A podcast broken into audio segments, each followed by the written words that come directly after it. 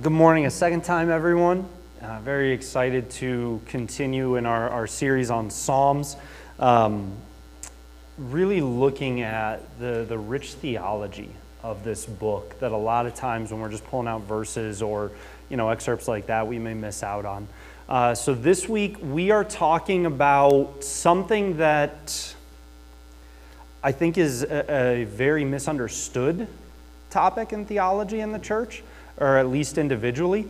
Uh, it's something that, honestly, this is a topic uh, that a lot of times when I have conversations with people about this, it really kind of saddens me. Uh, we're going to be looking at prayer this morning and um, just the, the rich, incredible gift it is and how it's meant to be a part of all of our lives. It's not reserved for pastors or, you know, the elders or things like that. Uh, and so we're going to just have an honest look at what do, what do the Psalms teach us about prayer? What do they lay out for us about our heart posture, our approach to it? Um, because I think, like I said, it's one of the things that really a lot of times we've maybe missed on the significance of this and its, its role in our lives. Uh, so before we begin, please join me in prayer. Lord, you are Messiah. You are holy, holy, holy. You are the beginning and the end.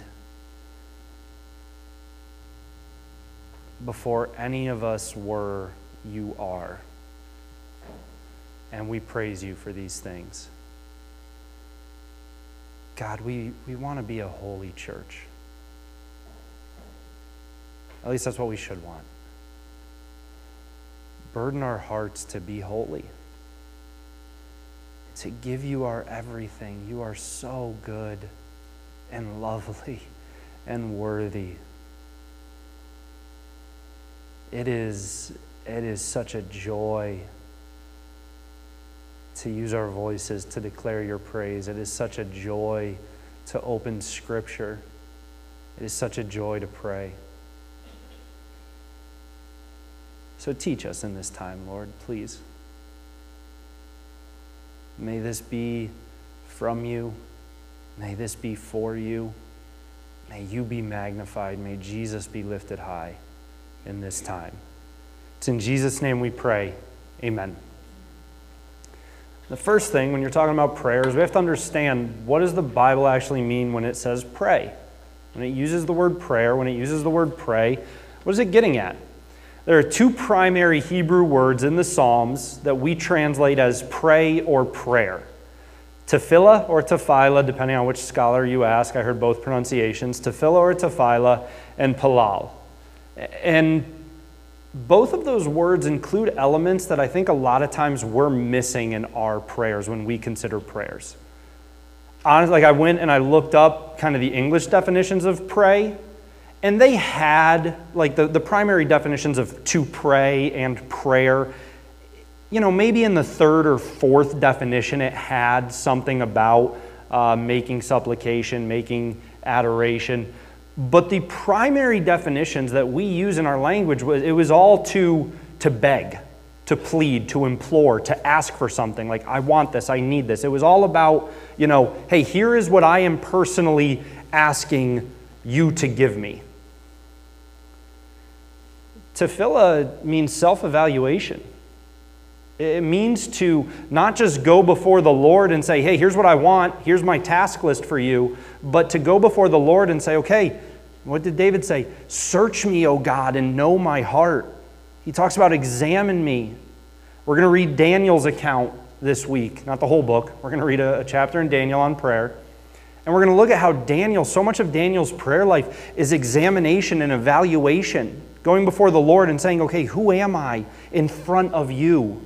In light of your goodness, who am I? And then realizing his unholiness and confessing it and seeking forgiveness and seeking redemption and praising God for his holiness. And then Palal is to make intercession, to make intercession for, to intercede on behalf of. And I want to just quickly look at scripture you know, a lot of times, and I, am look, when we talk about these things, there are times where I am very much going to be guilty of these things that we're going to talk about. There are times where I forget these details, I forget these aspects, I forget these emphases, and I lapse into just self centered, hey, God, here's what I need you to do for me prayer. So I'm not saying that I don't do this. I'm saying that we have to evaluate ourselves and see what is our average approach to prayer, right? We've talked about before, we've talked about prayer at different times in different series. There's absolutely a place for supplication, for saying, Lord, you are Father, I'm asking you for this. The Bible says you do not have because you do not ask. Bible says, you know, who Jesus is speaking. He says to the people, "Who among you if your kid came to you and said, "Hey, give me something to eat," would hand him a rock instead? So how much more does your heavenly Father know to give you good things?" So there's absolutely a place in going before the Lord in prayer to ask for things. But we can't neglect these other elements of prayer. And the idea of to intercede for, listen to how frequently the Bible talks about interceding on behalf of others. 1 Samuel 12 23, Samuel speaking to the people of Israel. Listen what he says. He says, Moreover, as for me, far be it from me that I should sin against the Lord by ceasing to pray for you. I mean, Samuel says, Look, I don't want to sin against God by neglecting to intercede on your behalf. Psalm 122, 6, pray for the peace of Jerusalem. Jeremiah 29, 7, but seek the welfare of the city where I have sent you into exile and pray to the Lord on its behalf. For in its welfare you will find your welfare. So, an integral element of our prayer life should be self evaluation. An integral element of our prayer life should be intercession on behalf of others before the Lord. But really, why I love that the Psalms use these two words for pray, for prayer, is because it reminds me of my heart posture, or what should be my heart posture. I'm not going to do self evaluation if I'm not walking humbly before the Lord. Why don't I do self evaluation, man? Have you, have you guys seen, you know, the official card I get from our denomination every year? It says Reverend. You all do self evaluation. I'm good. if I'm not walking humbly for the Lord, I'm not going to do self evaluation. If I'm not approaching prayer humbly, I'm not going to pray in a self evaluative manner. If I'm not thinking humbly of myself, if my needs are all greater than your needs, what's going on with you? okay, that's great, but listen to what's going on with me. I'm not going to intercede on your behalf. I'm too busy focused on myself. So, these two Hebrew words for prayer, whether or not you remember tefillah, whether or not you remember palal, remember that when the Bible talks about prayer, it is pointing to, even in its language, the need for humility. And then it's also pointing to the need, the importance, the beauty of reverence. Because I'm evaluating myself before the Lord. I'm evaluating myself in light of God's standards for me. I'm evaluating myself in light of His holiness. I'm interceding because I'm asking Him to do something that only He can do, because I'm recognizing His power and authority. I don't ask Violet what's for dinner, because Violet has no power to make dinner for us. I mean, how many of you, when you had a one year old or a two year old, were like, oh boy, six o'clock, hey, uh, are you going to do something about dinner? No, she's not in a place to do anything. So when I'm interceding, when I'm evaluating myself, I'm doing so before the Lord. And so even the language that the Bible uses for prayer reminds me that I need to approach Him with a reverence fitting His holiness, fitting His kingship, fitting His place on the throne. Recognizing that prayer, I'm coming before God and I'm doing so reverently. And we're going to unpack that a little bit more because we're called to be familiar with God. He calls himself our Father. He says, You're adopted into my family, you're my children. I don't want Violet, you know, when she's better with words to say, like, Oh, Father, may I talk to you? I want it to be a familiar relationship. But I'm guessing a lot of us have heard the saying, familiarity breeds contempt. Anybody heard that saying before? Now, I don't think any of us would admit that we have contempt for God. I don't think any of us would say we have contempt for God. I think the more dangerous one is familiarity breeds complacency. I think the more dangerous one is familiarity breeds apathy. You know what I mean? Like, how many of you this morning thought, wow, oh my goodness, my car started. That's incredible. Thank you, Lord. No, because you're used to it. Your car starts, it's what it's supposed to do. Right? Your shoes didn't break when you put them on. Why? Because that's what shoes do. They fit, they work. I think the more dangerous thing is familiarity breeds complacency. And when we bring complacency, when we bring just, oh, it's prayer, this is what we do, when we bring that attitude, we lose the reverence of going before the holy Lord in prayer. So I love even the language that Psalms uses to describe praying and prayer. And then what do we see in the Psalms themselves? These three remembrances, the one that we're leading into. First, prayer should remind us of God's sovereignty. And this is a wonderful encouragement. This is a wonderful gift for the believer. A remembrance that God is sovereign, a remembrance that whatever is going on in the world, whatever may be wrong, whatever may be weighing on me, God is sovereign over it. He has authority over it, He has power over it. He is on His throne. None of that is diminished. Psalm 69 13. As for me, my prayer is to you, O Lord. Listen to this phrase that the psalmist uses. As for me, my prayer is to you, O Lord, at an acceptable time, O God, in the abundance of your steadfast love, answer me in your saving faithfulness.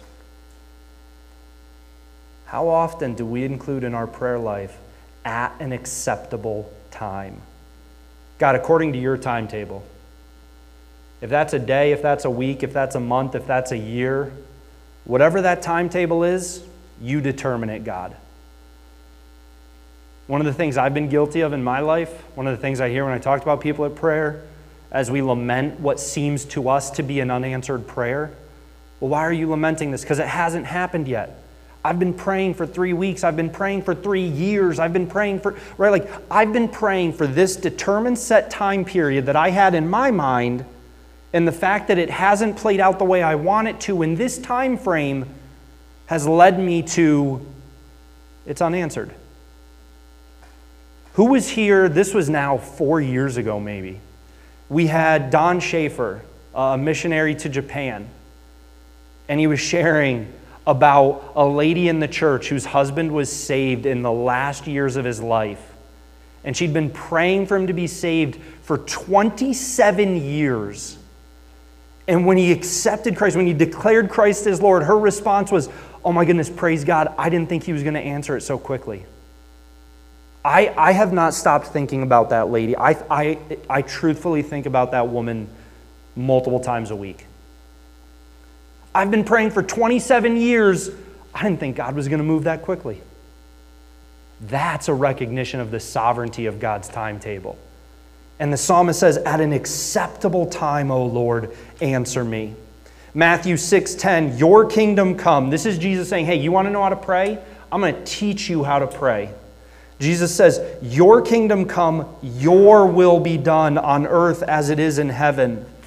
This is Matthew 26, starting in verse 36. Then Jesus went with them to a place called Gethsemane, and he said to his disciples, Sit here while I go over there and pray. And taking with him Peter and the two sons of Zebedee, he began to be sorrowful and troubled.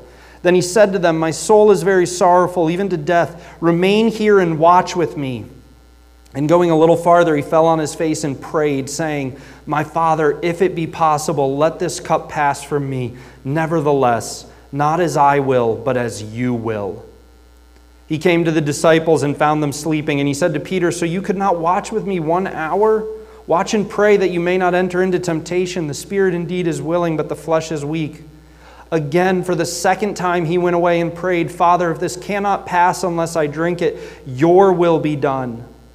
And again, he came and found them sleeping, for their eyes were heavy. So, leaving them again, he went away and prayed for the third time, saying the same words again. Romans 1 9 to 10. For God is my witness, whom I serve with my spirit in the gospel of his Son, that without ceasing I mention you always in my prayers asking that somehow by God's will I may now at last succeed in coming to you.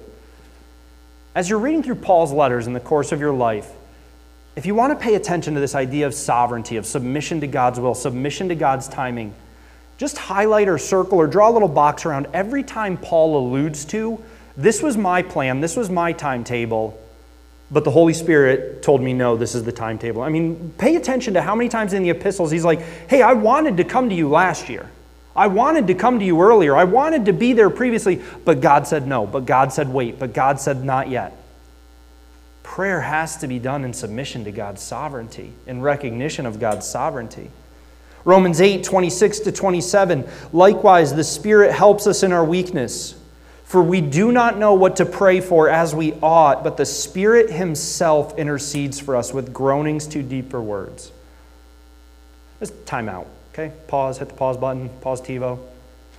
If you're ever feeling despondent or discouraged, if you're ever feeling unlovable, if you're ever feeling unworthy, rejected, desolate, the Holy Spirit spends his time interceding for you.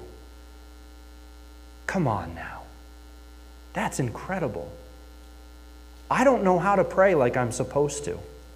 So the Holy Spirit says, I'll intercede for Sam on his behalf. Oh, come on, friends. That's beautiful. Okay, play, resume. The Holy Spirit Himself intercedes for us with groanings too deep for words. And He who searches hearts knows what is the mind of the Spirit, because the Spirit intercedes for the saints according to the will of God. 1 John 5:14 and this is the confidence that we have toward him that if we ask anything according to his will he hears us. Pete Lovejoy, a wonderful wise man, used to say this don't pray in an advisory capacity. We're not meant to pray. It's not, hey, Lord, it's Sam. I'm going to give you some advice on how to proceed here. Uh, I was listening to, why are we talking about this? Why, why bring this up? Our church does it well. Our family does it well. We do, it, right? Like, why are we looking at this stuff? Because we have to realize how the world approaches prayer. And I'm talking about the Christian world. There is a very, you know, we try and be very respectful, right? We don't know people's hearts. But there are times where we have to point at things that are said and done within the church as warning signs. Just within the last two weeks, there's a very famous pastor leading a very large church talking about things. And his point that he was making was you know, if God would just ask my advice, like, here's what I would advise God so that this situation could be resolved. No, I'm not on the advisory team. You're not on the advisory team. Don't pray in an advisory capacity.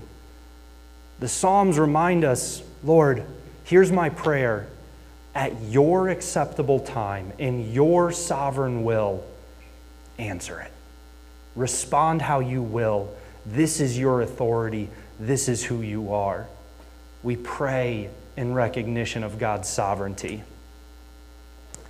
The second thing that I believe the Psalms reminds us of, reminds me of, teaches me. Psalm 109, 3 to 4.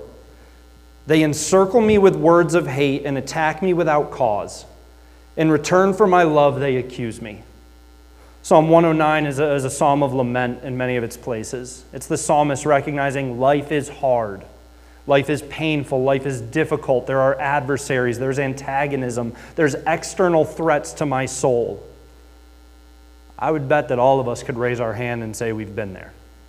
We've been there thinking life is hard, this isn't fair, this isn't right. Why am I feeling this pain? What's the psalmist's response? They encircle me with words of hate and attack me without cause. In return for my love, they accuse me, but I give myself to prayer. The actual Hebrew words there translate to I am prayer. This is my identity. Would, would any of us not quirk our head to the side? You meet me for the first time, we're at a cookout, right? We're all at Mike's house. You know Mike, I know Mike, we don't know each other.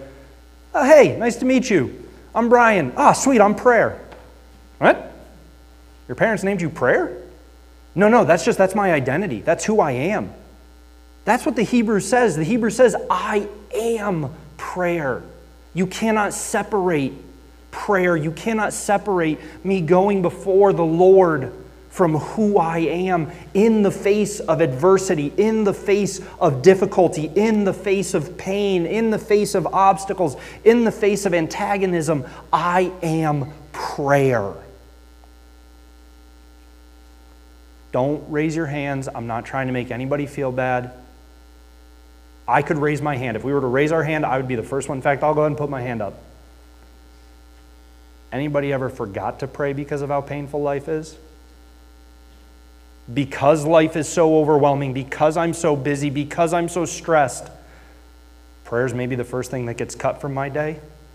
I don't have time for prayer. Have you seen my to do list? Have you seen the overwhelming things that I'm facing? I don't have time for prayer. I'll get to it tomorrow. No, the psalmist reminds us that in the face of life, I am prayer. Prayer has to be foundational to our lives. Isaiah 56, 6 to 7. And the foreigners who join themselves to the Lord to minister to him, to love the name of the Lord, and to be his servants, everyone who keeps the Sabbath and does not profane it, and holds fast my covenant, these I will bring to my holy mountain and make them joyful in my house of prayer. Their burnt offerings and their sacrifices will be accepted on my altar, for my house shall be called a house of prayer for all peoples. Bible quiz time. In Ephesians, who is identified as God's house? His people. God's house is a house of prayer. His people are meant to be a house of prayer.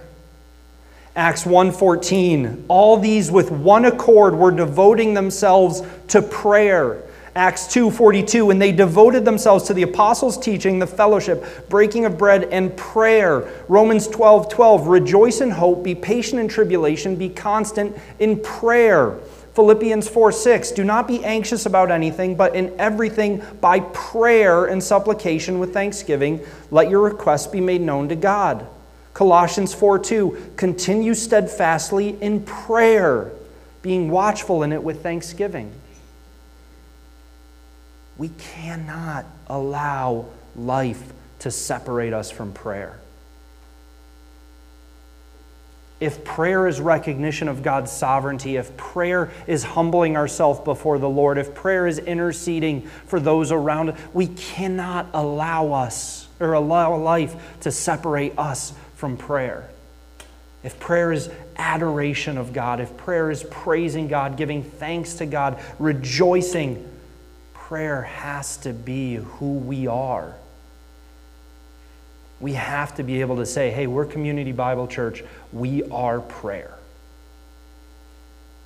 Whatever your name is, hi, I'm fill in the blank. I am prayer. I love that the psalmist says, I didn't, I didn't try and deal with my detractors. I didn't worry about defending myself in the public eye. I didn't worry about that. In the face of difficulty, I gave myself to prayer. This has to be true of us. We have to be praying for one another. We have to be praying for the world. We have to be praying for the mission of the church. We have to be praying about who we are. I mean, prayer has to be who we are because we're God's house, and He calls His house a house of prayer. And then the Psalms describe prayer in a very unique and beautiful way. Listen to how the Psalms describe prayer in Psalm 141. Let my prayer be counted as incense before you in the lifting up of my hands as the evening sacrifice. Set a guard, O Lord, over my mouth. Keep watch over the door of my lips. Let my prayer be counted as incense before you. Set a guard over this. Watch this. what in the world is isn't incense like you burn it and you hum and you're trying to find nirvana like are Christians allowed to talk about incense? What is he getting at? Well, let's dive in. This is why I say it's a joy to study Scripture. This is why it's a privilege to study Scripture. This is why you can't discount any part of the Bible. Because if we want to understand Psalm 141, if we want to understand when the psalmist says, Lord, let my prayer be counted as incense before you, we've got to go back. We've got to go back into Exodus and Leviticus. I don't get those books, man. Leviticus is like 17 straight chapters on temple measurements. I struggle with reading those books. Okay, well, now we're going to look at why those books are a joy. Now we're going to look at why those sections that we might think, what is, what is he getting at here? Why do I need to know this? We need to know this so that we can understand when the psalmist says, Let my prayers be counted as incense. The entirety of the Bible is beautiful. The way it weaves together is incredible. This is Exodus 30, verse 1. You shall make an altar on which to burn incense. You shall make it of acacia wood. And you shall put it in front of the veil that is above the ark of the testimony, in front of the mercy seat that is above the testimony where I will meet with you. So the ark the mercy seat. God said, This is this the mercy seat. This is where I come to tabernacle, to dwell among my people in the Old Testament, to converse with the priests, to interact with the priests. This is my mercy seat. Place the altar of incense directly in front of it. That's a place of prominence, that's a place of importance. He says, Place it in front of the mercy seat, and Aaron shall burn fragrant incense on it. Every morning when he dresses the lamps, he shall burn it. And when Aaron sets up the lamps at twilight, he shall burn it, a regular incense offering before the Lord throughout your generations. You shall not offer unauthorized incense on it, or a burnt offering, or a grain offering, and you shall not pour a drink offering on it. Aaron shall make atonement on its horns once a year. With the blood of the sin offering of atonement, he shall make atonement for it once in the year throughout your generations. It is most holy to the Lord. The Lord goes on, he says, and I'm going to butcher these pronunciations because they're Middle Eastern spices. Take sweet spices, stacte and onycha and galbanum Sweet spices with pure frankincense, of each shall there be an equal part, and make an incense blended as by the perfumer, seasoned with salt, pure and holy. You shall beat some of it very small, and put part of it before the testimony in the tent of meeting, where I shall meet with you. It shall be most holy for you. And the incense that you shall make according to its composition, you shall not make for yourselves it shall be for you holy to the Lord. Whoever makes any of it like it to use as a perfume shall be cut off from his people. God took incense very seriously. He says, Place it before my mercy seat. This is what you want. I mean, he gave the recipe to the people. He says, This is the recipe. This is the, what's the word he used? This is the composition.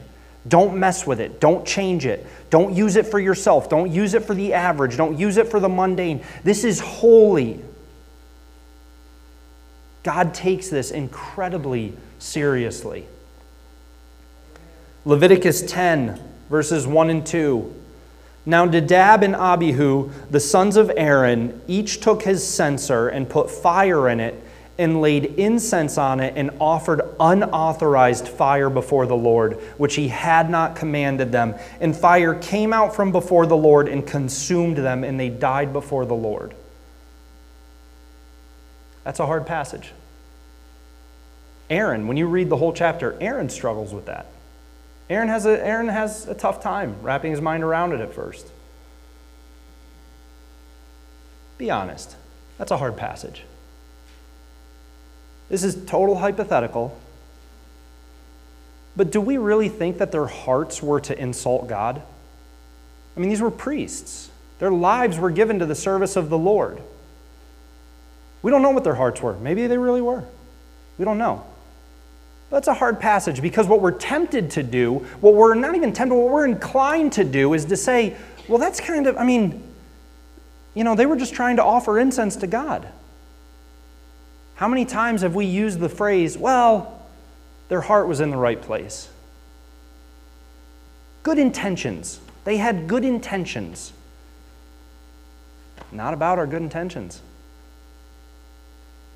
God said, This is the incense that you offer to me. Here are the parameters. Here is the composition. Here is the makeup. Here is what I have established. Here is what I have set forth as right. Don't change it. If you change it, there are consequences. When you read the chapters between Exodus and Leviticus, you see that God lays out there are consequences if you mess with what I gave you. God's not being mean here. God's not being unfair here. He's saying, look, there are consequences when you approach me in a wrong manner. There are consequences when you violate my holiness in an improper manner. I don't want that to happen. That's why I'm going to tell you how to do it. And they violated it. And they dealt with the consequences.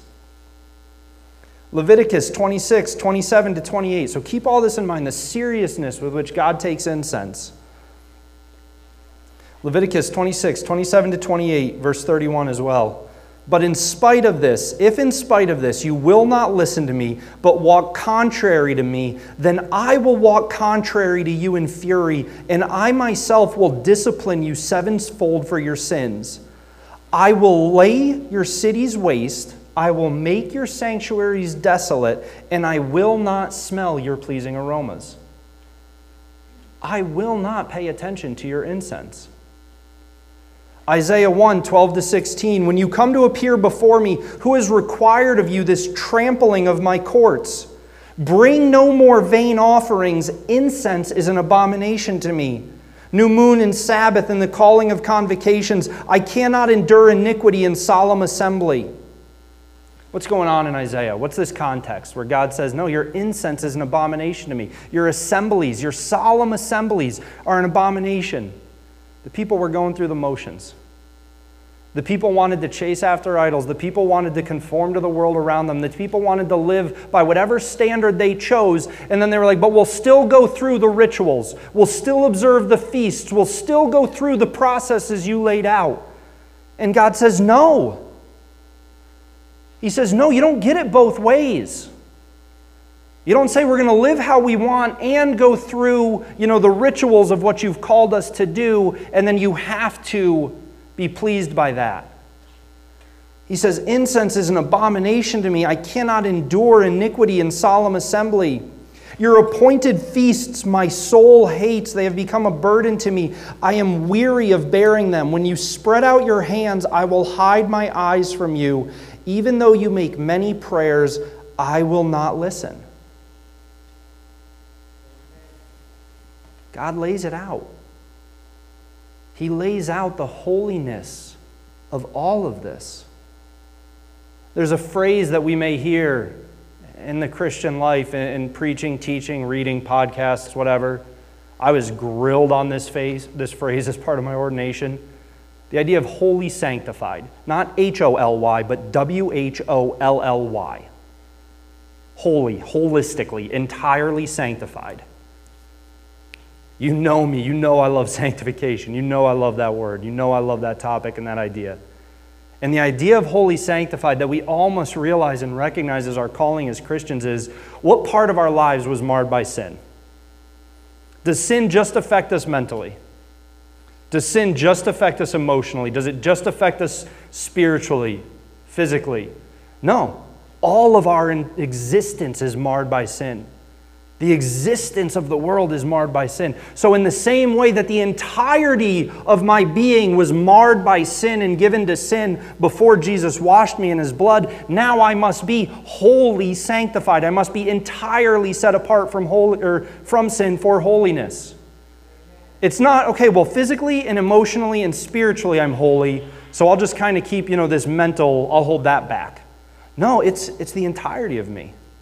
It's the entirety of my life, the entirety of my approach to life must be set apart for God's holiness by His standards of holiness.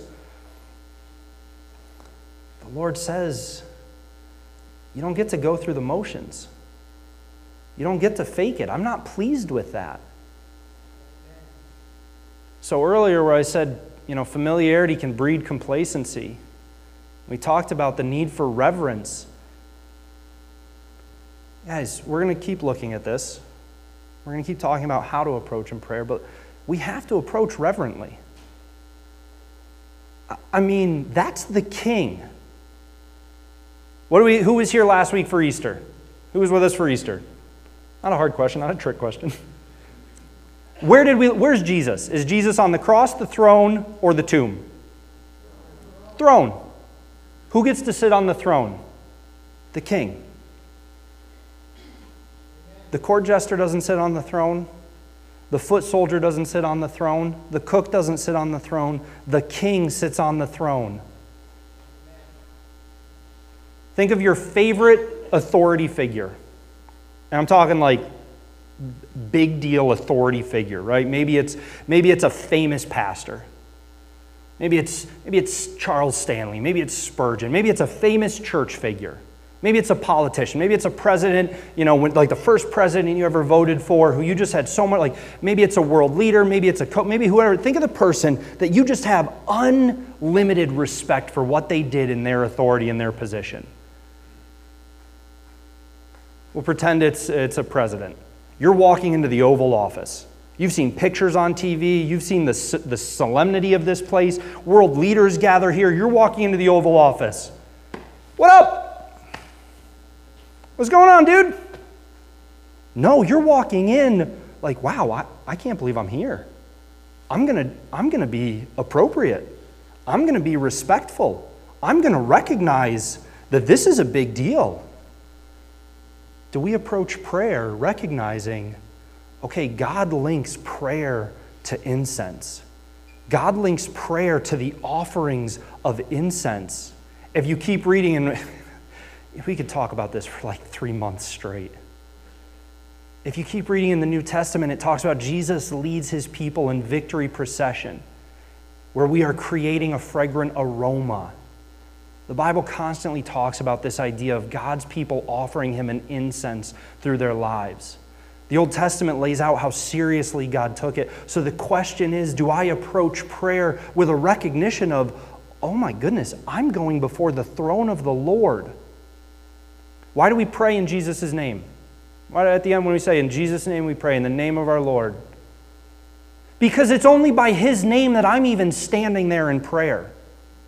My name doesn't carry enough weight to open that door. My name doesn't get me into that restaurant. My name doesn't get me to the front of the line, right? When you're with somebody and they name drop, oh, yeah, I'm with so and so. Oh, cool, come on, come on in. No, we pray in the name of Christ because that is the only name that gives us access to the throne. Amen. That's the only name that gives us the right to pray. We have to remember that prayer is an offering to the Lord. Are we called to hold back in our offerings? Are we called to offer God our second best? Are we called to offer God our lame, crippled animal? Are we called to offer God the runt of the litter? Read through the Old Testament. Read through those passages that lay out the seriousness with which God takes this and realize that we are called to offer God our best. We have to give prayer the reverence that is associated with making an offering before the Lord. I mean, next time you pray, think about that. God, I offer you this prayer. I present this to you. What's the psalmist say? Let my prayer be counted as incense. It's a wonderful, beautiful, holy thing. It should be familiar with us, it should be part of our lives. I'm Sam, I am prayer. I give myself to prayer. We have to learn to love this. If we don't, okay, praise God for your honesty. Seriously. So pray, Lord, I don't love prayer. I don't crave prayer. I view prayer as a, oh shoot, let me make sure I get it in before my eyes close on the pillow. Teach me how to approach prayer with a holy heart. Teach me how to approach prayer like the psalmist did, like the psalmist does. Teach me how to approach prayer like Jesus did. I mean, read through the Gospels and look at how many times Jesus withdrew to pray. Wasn't the point of Jesus' ministry to teach people and to heal the crowds and to be with the people? Why would he, why would he not do that? Like, Jesus knew he only had those three years of his ministry. And Jesus knew, okay, I'm going to be a man of habit who regularly withdraws to pray. This, this has to be who we are. This ought to be our heart. It's a delight. The King of the universe says, I want you to have this access. I want you to engage with this. Prayer is not a habit, prayer is not a chore. And by habit, I mean like a bad habit, right? Like, oh, I've got to go through it. Like, no, prayer should be a good habit. Prayer should be something that we look forward to, that we celebrate, that we crave. As we praise God, as we humble ourselves, as we recognize His sovereignty, as we submit to His kingship. And a lot of times it's not that for people. A lot of times it's not that for the church. When I talk to people, I hear, oh, I'm just not good with words. Honestly, I'm not good with words. I don't, I don't know the big fancy words. I speak in one syllable words. I can't pray. I don't like to talk for a long time. Right? My conversational limit is like three sentences. I, I can't talk for a long time. I'm not good at this. Anybody ever said those things? You don't have to raise your hands. Anybody ever use that excuse of I'm not good at it, I'm not comfortable with it, I don't know the big words, I don't know the fancy things, I can't pray pretty, so I can't do this, so I won't do this. Who are those excuses all about? The individual. Well, prayer is not about God on his throne asking for an offering of prayer, asking for an offering of incense. Jesus didn't die to give me access to pray. No, no, prayer is about, I just don't think I'm very good at this. So I'm not to, so I'm going to neglect all those other things because I don't like to talk for a long time, because I don't know. Right? Like those excuses are all about us. And they're all lies. They're just straight up lies from the enemy that he has used to get his people away from being a house of prayer. Those are all terrible reasons that the enemy has convinced us are valid reasons to not be a house of prayer. Guys, prayer's not about fancy words. Prayer's not about, well, I talked for an hour. Oh, you won't, how long did you pray for? 55 minutes? 60 minutes. I'm better than you.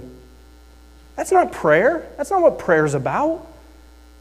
What did Jesus say to his apostles? You've got one guy over here who prays with the biggest, most impressive words prays for a long time, looks the most well put together. It's this incredible intellectual oration. Oh my goodness, look how smart he is. Look at everything he knows. Look at how well he understands theology. Wow, that's impressive. Then over here in the corner, you've got a guy who says, Have mercy on me, a sinner. Jesus says, Oh, pray like that. Pray. That guy over there, he gets it. Pray like that. That's how you pray. Listen to these verses. Because God knows. God knows the tactics of the enemy. He knows the lies that we're going to fall for. He knows the traps we're going to fall into. And so He instructs us otherwise. He reminds us otherwise. He encourages us. Please be encouraged. If you're someone who feels like, I can't pray, I don't pray because I'm not good at it, please listen to this. Matthew 6, 5 to 8. Jesus speaking. When you pray, you must not be like the hypocrites, for they love to stand and pray in the synagogues and at the street corners that they may be seen by others. Truly I say to you, they have received their reward. But when you pray, go into your room and shut the door and pray to your Father who is in secret. And your Father who sees in secret will reward you. And when you pray, listen to these verses. When you pray, do not heap up empty phrases as the Gentiles do, for they think that they will be heard for their many words. Well, if I just if I pack as many impressive sounding words as I can into this prayer, then God will be more pleased. I'll just pray for a really long time and I'll say whatever I can think of and I'll just I'll, I'll put in a bunch of these and thous and you know seven syllable words and that'll be impressive to God. No. He says, don't heap up empty phrases. That's what they do. They think they're going to be heard because they just talk for a long time. That's not what it's about. Do not be like them, for your Father knows what you need before you ask Him. Ecclesiastes 5 1 to 3. Guard your steps when you go to the house of God. To draw near to listen is better than to offer the sacrifice of fools. To draw near to listen is better than to offer the sacrifice of fools. For they do not know that they are doing evil. Be not rash with your mouth nor let your heart be hasty to utter a word before God, for God is in heaven and you are on earth. Therefore, let your words be few. For a dream comes with much business, and a fool's voice with many words. I, have been, I've been convicted about this for a couple years in my life. And I've been trying to shorten my prayer time. Like when I sit down to pray first thing in the morning to start my day, I've been trying to shorten it. Because I don't want to be that fool who thinks, well, if I just talk for long enough, then I'll say something right. You know, let me play the odds, right? If I say 10 things, maybe six of them will be good. Well, if I say 20 things, what if like 18 are good? So I'll just, I'll just keep talking and try and fill the space. I've been trying to go before the Lord and pray in a very simple way God, you're on your throne. I praise you for it. And this isn't like it's not, this isn't the exact words I use, but this is, this is the pattern I've been trying to take. So I look at Scripture, as I look at what the Bible lays out, I've been trying to pray with just a simple reminder to myself that I am before the king on his throne. And then a request so, God, lead me in this time. Teach me what to pray for. And then I pray for one or two things. And then I say, what? To draw near to listen is better. And so then it's just, okay, Lord, speak. I love, I love my name if that's okay to say. I love my name, Samuel, because it reminds me of Samuel in the Bible. What did Samuel say? Speak, Lord, for your servant is listening. Guys, prayer shouldn't be scary. Prayer shouldn't be intimidating. Prayer shouldn't be, we're doing a church picnic. Well, only the pastor can pray. Otherwise, the hot dogs aren't holy. Right? If we need somebody to pray, all right, why don't you pray? You think your prayers aren't as worthy of being heard as mine? That's crazy. Prayer is about going before our Father because we love time with Him. Prayer is about going before the King because we recognize His sovereignty. Prayer is about interceding on behalf of our family and our friends because we love them more than we love ourselves. Prayer's not about ritual. Prayer's about sacrifice, sacrifice to the Lord. And as believers, haven't we said we want our lives to be an offering of sacrifice to the Lord? Prayer is a wonderful, wonderful part of that. So, this week, as we consider these Psalms on prayer, as we consider these things, let's pray. Apply the Acts model. Lord, I praise you that you are sovereign. God, I confess that I don't always approach prayer with a desire for it to be holy.